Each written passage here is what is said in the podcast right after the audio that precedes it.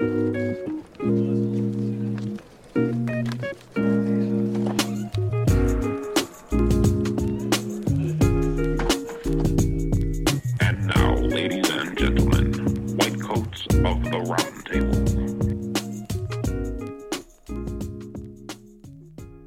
everyone. Welcome to White Coats of the Round Table, a healthcare podcast focused on career burnout, non clinical career options, and other career development. I'm Mike Asback, and I'm here, as always, with John McDonald. John, good morning. Good morning, Mike. How are we doing today? I'm great. We were just complaining. Today's Tuesday, and it's the first day back after the Labor Day weekend. So my office is chaotic and falling apart, but that's pretty normal for the first day back. It's just usually it's a Monday, not a recording day. This is also the the first week uh, kids are going back to school for a lot of places. So we've got our kids going on on Thursday. So it's the last two days trying to make the most of it. They're already up watching SpongeBob. So Yeah, can we talk about how silly that is? That because my kids go back Thursday as well, and it's really quite frustrating that they're not going. Historically, they've always gone back the Tuesday after Labor Day, and for some reason now they have these extra two days that are throwing uh, childcare in chaos because our normal babysitters are back to college, and it's kind of chaotic. Yeah, it's so Thursday them going back. It gives my wife and I a couple days to kind of well, I should say this. This is the first time uh, since my wife and I started having kids that she'll be out children. Their last That's one's going into nice. school this year. It's wild. Very cool. The the entering of a new phase. That's great. Well, let's get into the topic, John. So I'm really excited with back to school on our front of our mind. We thought today would be a good opportunity to discuss precepting. Now, maybe a year ago, it's kind of fun that we've been doing this long enough that we we feel the need to maybe circle back to topics and take a different approach. About a year ago, we did precepting in the sense of talking about how to have success with it. And then we also talked about some good precepting stories. But we wanted to circle back and tackle this topic again right around the start of the year where we have a new crop of students. I'm sure if you take students already as a healthcare professional, usually the fall is when the new batch starts. So you may have new students on clinical rotations. I know Mora, who was uh, on our show last week, she was in her first rotation. She was immensely impressive, but that was her first clinical rotation. So this is the time of year where you have new people coming.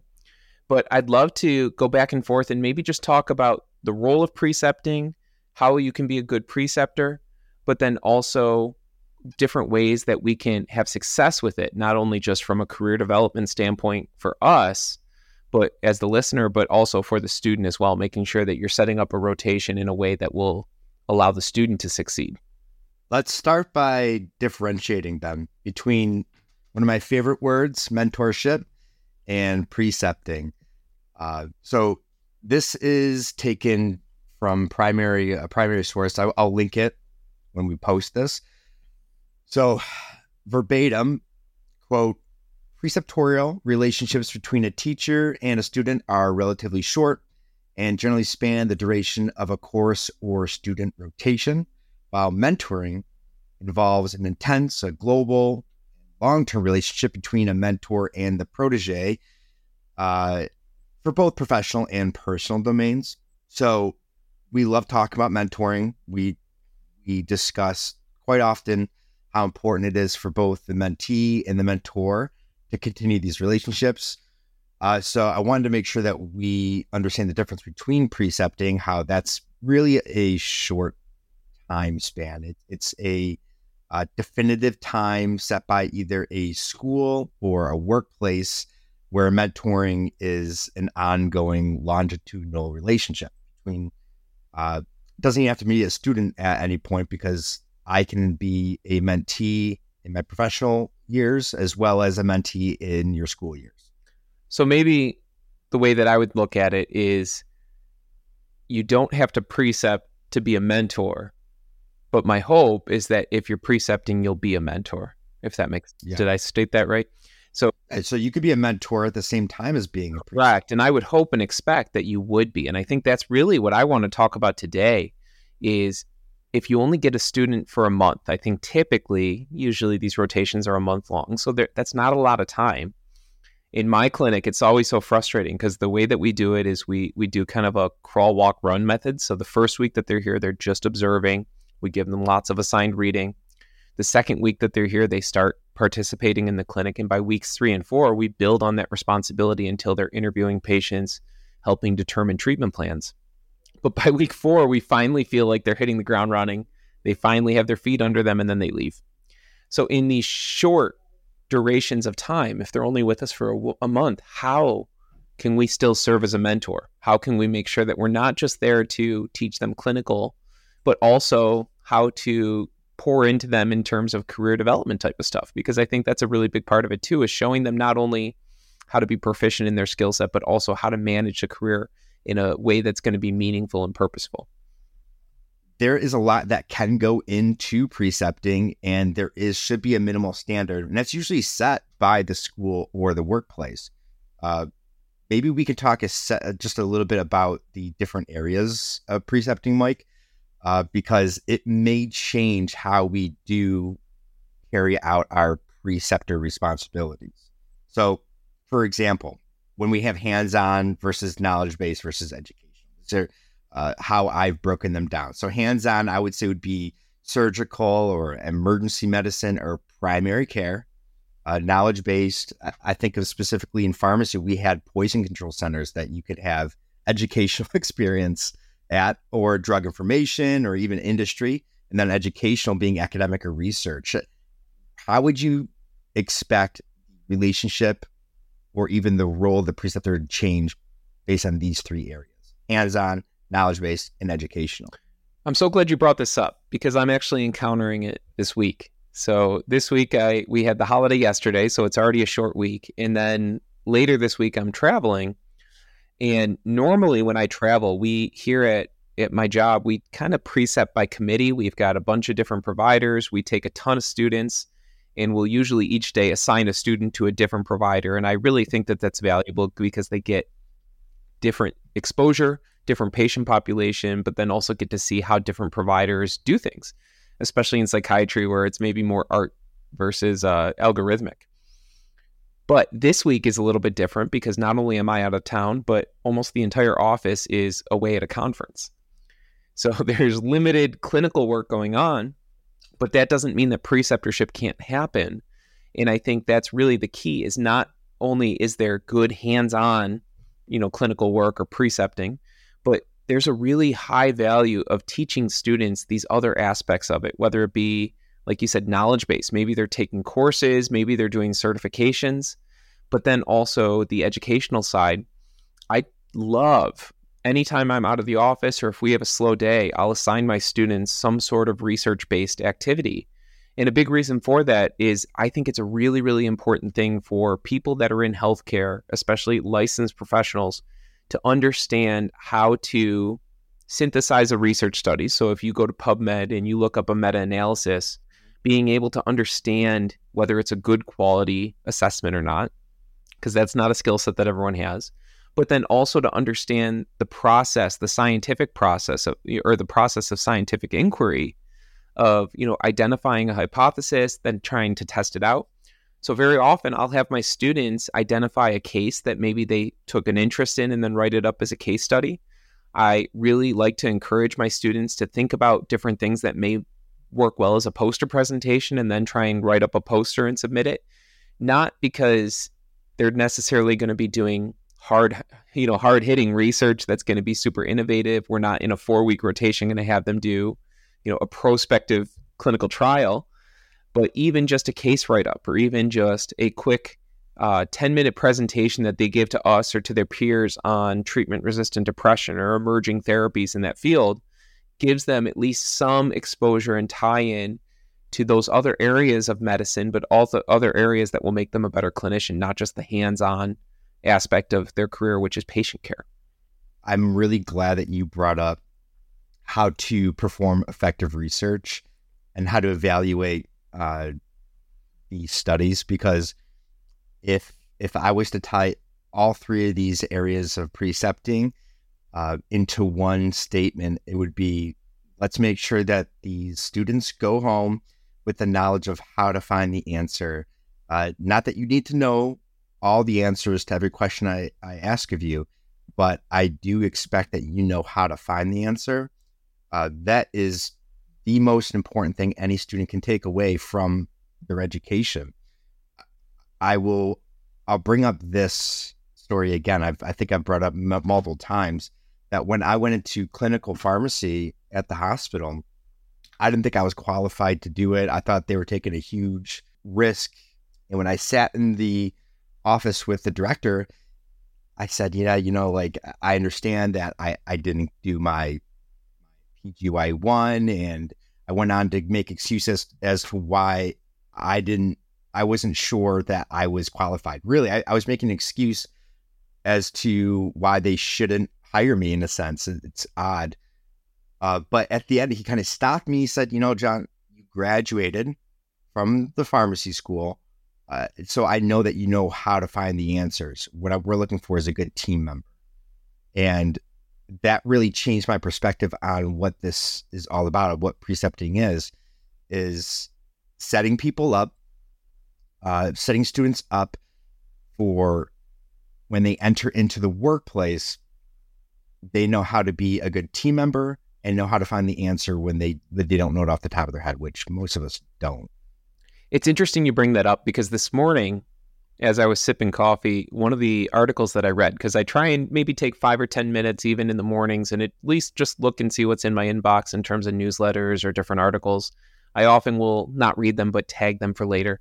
But one of the articles that came through was an assessment of ChatGPT's accuracy in making diagnoses.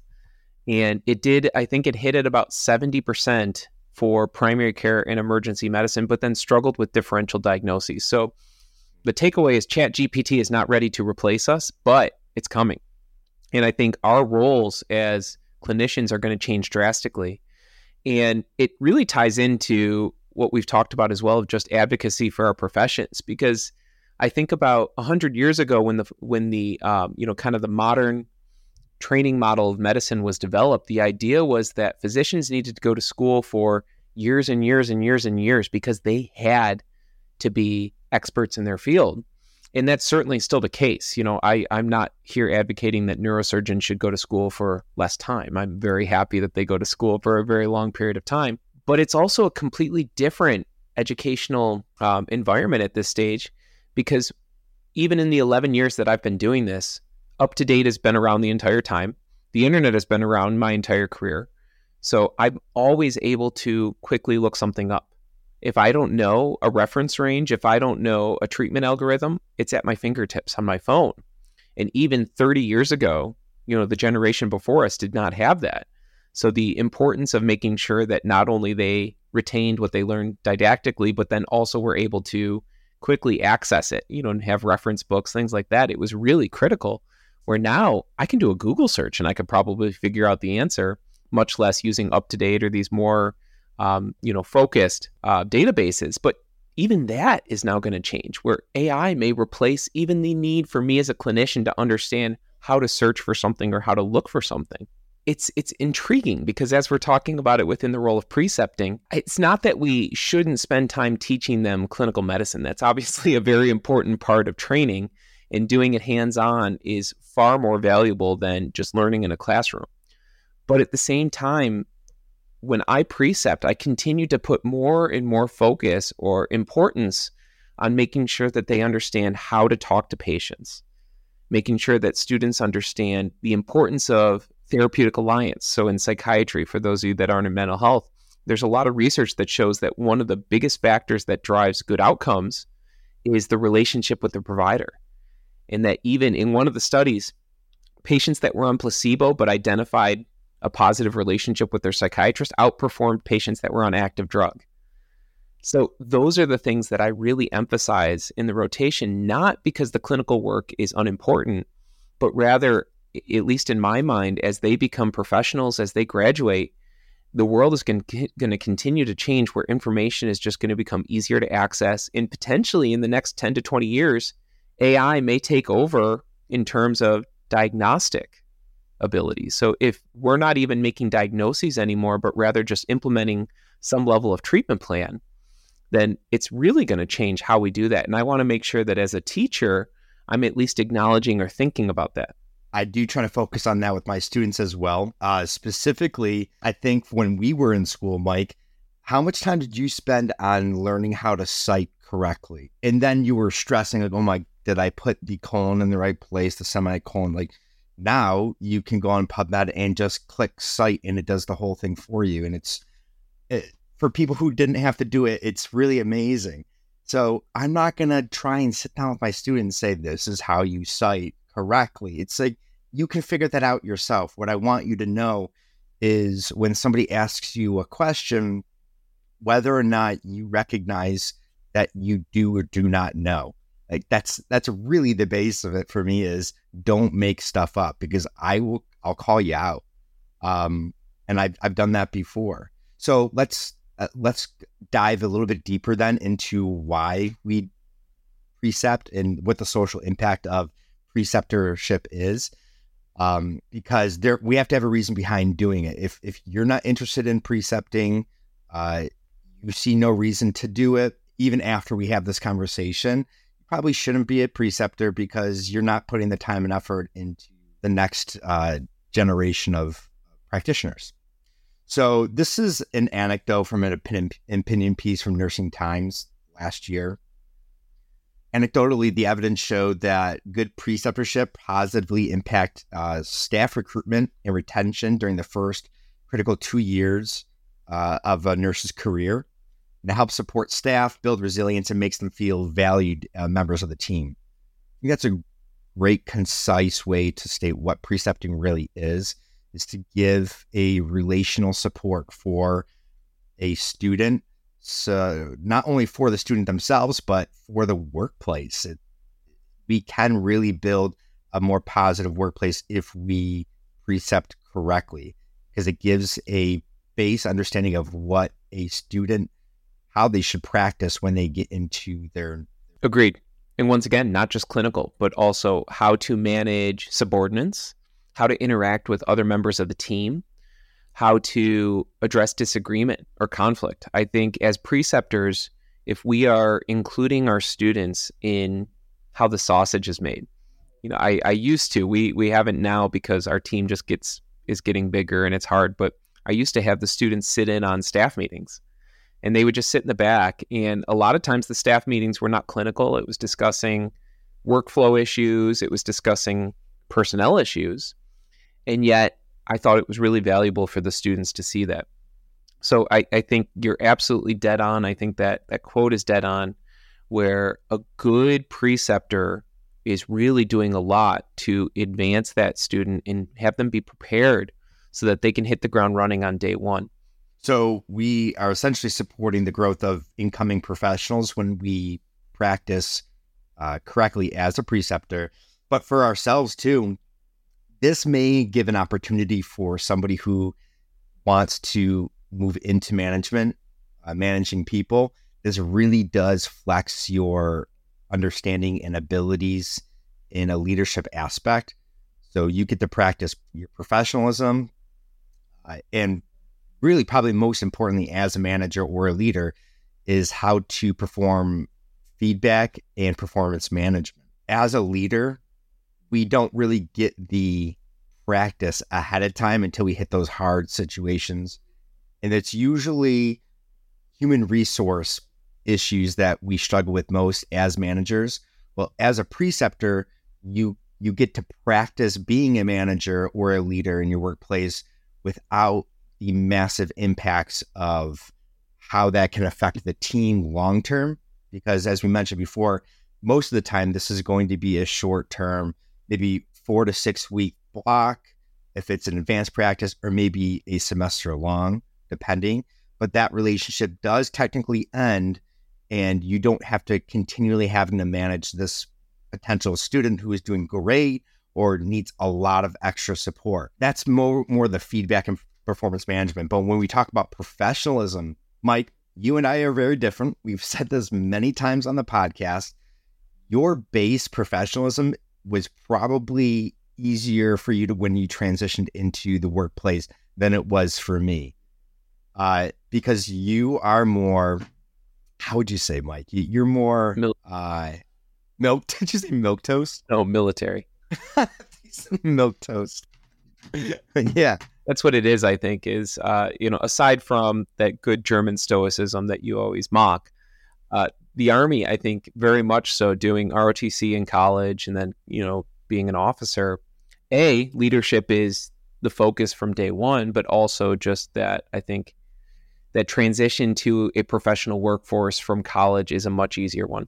I wasn't challenged much with my professionalism until I started precepting and then started managing uh, my own pharmacist. That was a tough transition for myself, uh, especially when you have to come out of being a people pleaser into uh, managing workflow for your your workplace. It's it's a whole new beast. So I think if you're interested in becoming a leader in your workplace, start by precepting if you haven't, because you'll see where your gaps in knowledge are. And I'll wrap this part up by saying, why else do we precept? It's really a great pathway to evaluate potential job candidates. How many people have you worked with, Mike, uh, that you precepted in the past, or at least knew as a student because working with them in some aspect?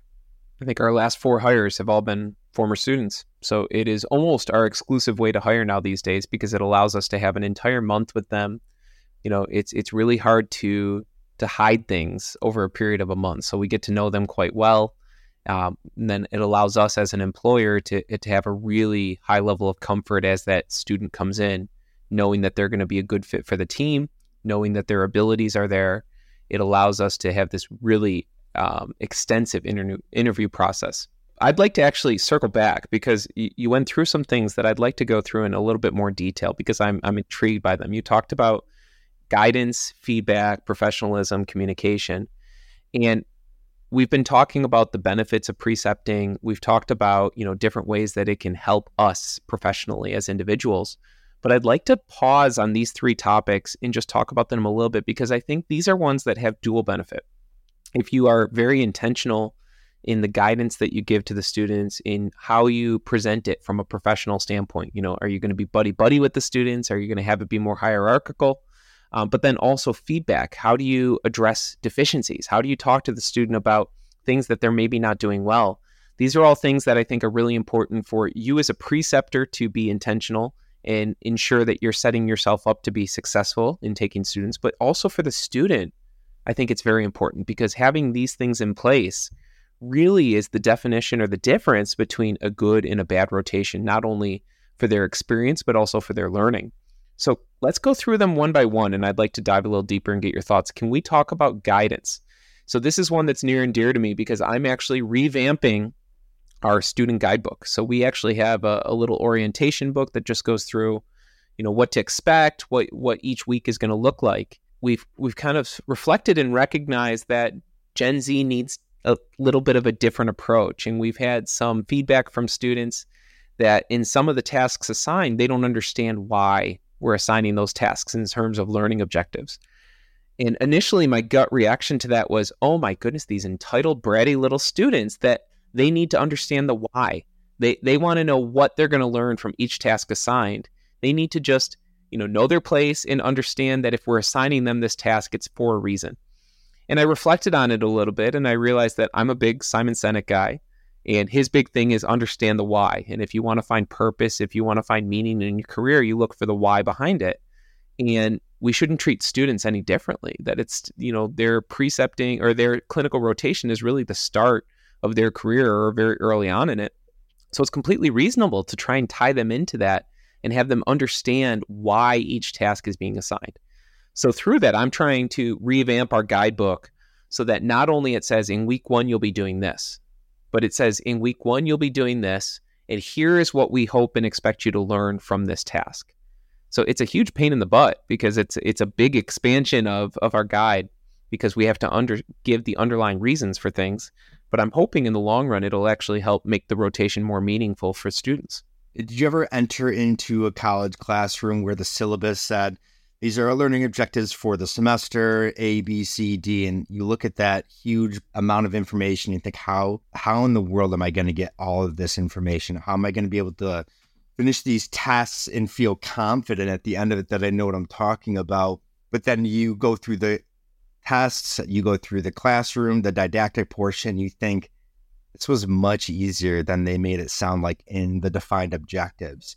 I know that happened to me multiple times, and even times when I saw the objectives, said, this looks super easy, and when, then and end up being some of the more difficult classes.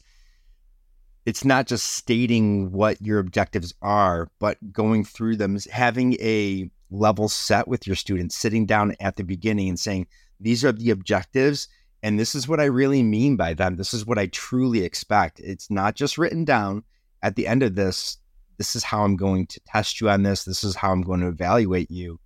Um, these are my base expectations. It's just not written down. So I, I think it's first of all very important that you sit down with them at the beginning and verbally tell them what your expectations are. What a great point that not only do we want to put objectives and here's the reason why, but also how we're going to be assessing the student. I think that's so important because if the student doesn't understand what areas we're we're going to be judging them, that can make it very difficult. Now, part of that, you know, you have to be careful because I, I so often in medicine, I think you see students that just study for the test, right? They they know this is what's going to be on the test, so that's what I'm going to study. And in a clinical rotation, that's completely different because the evaluation may be more holistic. It may be of the entire student, not of just these specific learning points. But at the same time, as we just discussed, so maybe in my situation where I've talked about how much I want to emphasize the non clinical aspects of their rotation, patient interaction, learning research methods, things like that, I want to make sure that up front I'm stating that. I really emphasize this. This is something that I think is super important, and not every clinical rotation will provide this. So I will be assessing you also based on your growth within these areas. John, let's switch over to feedback because I think we kind of talked about communication already a little bit, but I'd like to talk specifically about feedback. And I'd love your thoughts on how do you give feedback to a student that maybe is not meeting expectations? Because I think the as a preceptor, the temptation is always there to just you know go along to get along and just pass the student. Uh, I only have them for a month, so if this student isn't very good, I'll just I won't say anything. I'll I'll grade them, you know, moderately and then pass them on and let them be someone else's problem. And I think that's a huge issue in medicine because the clinical rotations are really there not just to weed out incompetence. By the time you get to clinical rotations, you should be competent, but the clinical rotations are really where we would hope to forge these students into effective practitioners and they're not going to get there without critical feedback. So I'd love your thoughts on how do you have those tough tough conversations? I, I'm I've become very good at it, Mike, and it was because of a lot of failure. I can tell you. I read this book called Radical Candor: How to Be a Kick-Ass Boss, and I I might have told the story on a past podcast, but I read this book, got about halfway through, loved some of the stuff that was said, and I thought, wow, I've got a student right now who really needs some candor, some candor, some really radical candor. So I sat them down and gave them the one two. Uh, pretty much said, "You're not going to make it. Uh, you got you have to change what you're doing because as of right now, you will not be hired." It broke the person. It, I should have read the rest of the book beforehand because you have to set them up after the fact. like you could say all that, but you have to make sure you structure their growth underneath that. I kind of left it hanging and said like, "These are the expectations. Meet it or beat it." You know. Um, I just came up with that. So that was that was intended to be on the fly because we took them out of the department, sat them down, went over expectations, and said, "This is how you're not meeting it." But there should be a very well, uh, well intended and well structured way to give feedback that the student is expecting. Structured versus on the fly. You should let them know we're going to structure this this way. If you're here for six weeks, um, once a week, we'll sit down for a half hour and we'll go over how this last week went, uh, where you succeeded, where you didn't meet expectations, and what we need to do for the following week. Versus on the fly, there are times when things cannot wait. Um, you have to give them feedback right then and there. And probably the best way uh, to give an example of this is if they have a poor interaction with a patient. Uh, if something is said that's maybe unethical, maybe it is unprofessional, uh, you might even have to pull them out of the patient meeting and say, well, we, we just have to take a second, walk out and say, listen, you cannot ask about personal things like that, or uh, that was inappropriate for this reason.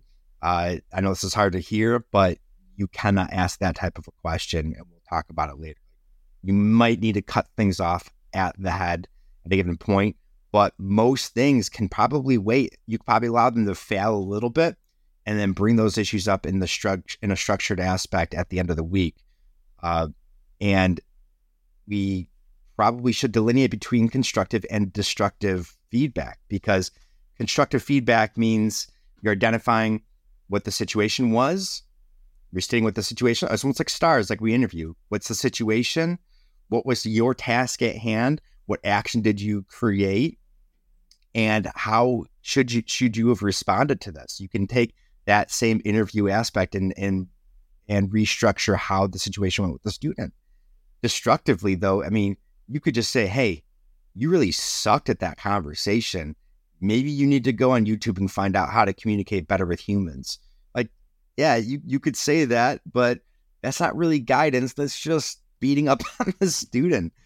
Uh, let's make sure that we give them really good information uh, maybe some stories of where you might have failed and where you succeeded following that. Give them some hope that the reason why you're giving this feedback is to make them a better practitioner. Yeah, I think the way that I approach this, and I'm blunt, which is a, a character flaw of mine, maybe. But one of the ways that I try to do it is I try to do sustains and, and improves at the same time. So that's a military term, but when in the military, anytime you do a training or anything, you do kind of an after action assessment where you sit down and you say, okay, what went well? What went poorly? How can we improve it? And I try and take the same approach with students where we'll sit down and I think having those dedicated times to sit with the student and have feedback is really good. On the fly, absolutely works. Hey, you know, make, make an adjustment in how you're documenting and charting. But sitting down and saying, here are the things I think you're doing well here are the things I think that you're not meeting the standard or maybe you can improve upon. And I also like to caveat to my students I, I take pride in being quite critical of you because this is the time for you to hear feedback and learn and grow and improve. So sometimes I'll even talk to students and say, I think you're meeting the standard. You're not behind. But here's an area where I think you can become even better just in an effort to continue to give them things to, to improve and grow on. And sometimes there's students that come through here. It's really difficult to find things to identify for them to work on because the students are really impressive. But I think having something to say, this is my feedback, this is where you can improve, this is where you continue to grow to become the best prepared provider that you can be is a really important thing. So I always like to accompany it with positive feedback as well but I think everybody's going to have a different style. Everyone's going to have a different approach. We have to adapt to your student needs. Uh, you're going to have outgoing students who it's very easy to talk to, and they may even ask for feedback. I, I was one of the students who I want feedback. I don't care if it's negative.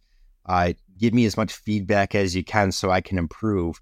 But I've had students who won't say a peep, even when you're talking, to, like saying, "Hey, you are doing this and I need you to stop doing this. And they just nod and just look at you and they keep doing the same thing. It's like, okay. Yep.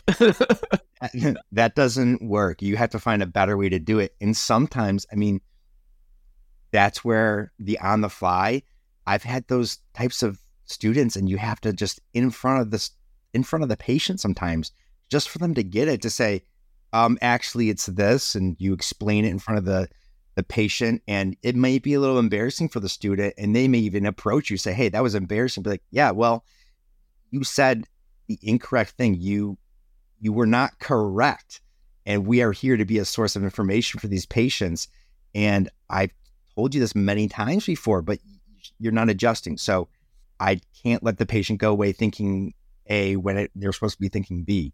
Right. And it, it should snap some of these people back in. So adapting really is what i'm uh, what we're trying to get at is there will be styles that you're you will need to adjust to. And that's part of being a good preceptor is noticing where your student needs help and adjusting to them because they have personal needs as well.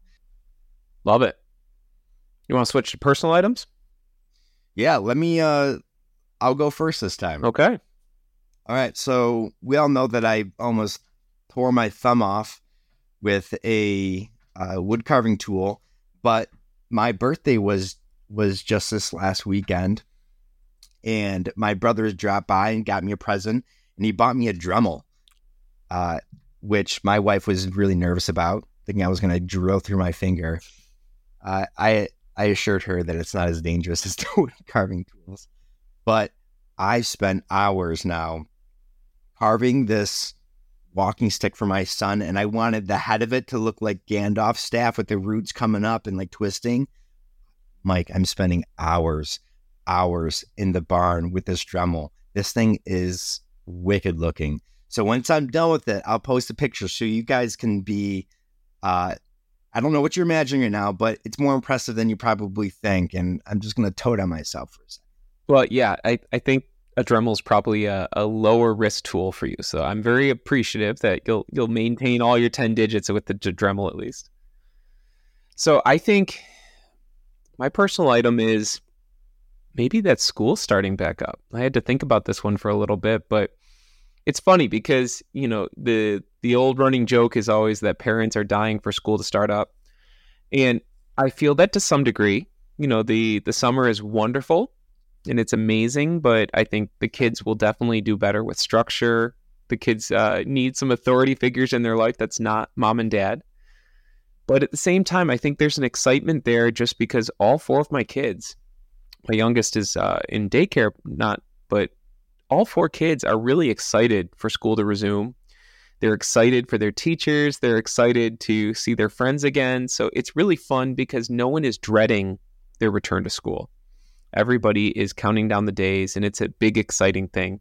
So it's fun to to not only see the light at the end of the tunnel, where babysitting gets a lot easier for us. We don't have to to put together a patchwork of high school and college kids to come over and watch the boys while we're at work, but also just to get back into that rhythm of, you know, the kids being in school and, and having structure, having all kinds of fun, exciting stories to tell at the dinner table each day from school and to hear you know all the drama from the seven year olds class about what girls hate what boys and yada yada. So i'm really looking forward to school starting back up. I'm really looking forward to maybe getting uh, some more time back to myself of having a little bit more structure in the day for the kids and and having that be a little bit better. So there's maybe not less parenting but uh, more structured parenting. But yeah i i can't wait. So it's kind of fun. So we're all looking forward to school starting this week and the kids and the parents are equally as excited, which I guess is a good thing. I kind of understand the whole mimosa after the kids are on the bus deal. I never understood. I thought ah, it's lame. Why are these parents doing it? No. Once you have all your kids in school and you, it's been ten years since you've been alone, yeah, mimosas. Exactly. Yeah, we're we're still a couple years away from all the kids being in school, but the youngest is in daycare. So this week, um, all four of them will be going off somewhere during the day. So that's a really exciting thing. Well, thank you, everyone. This is White Coats of the Roundtable. If you like what you hear, consider subscribing, even leave us a review. If you don't like what you hear, definitely don't review us. Until next week, this is Mike and John. Have a great week, everybody.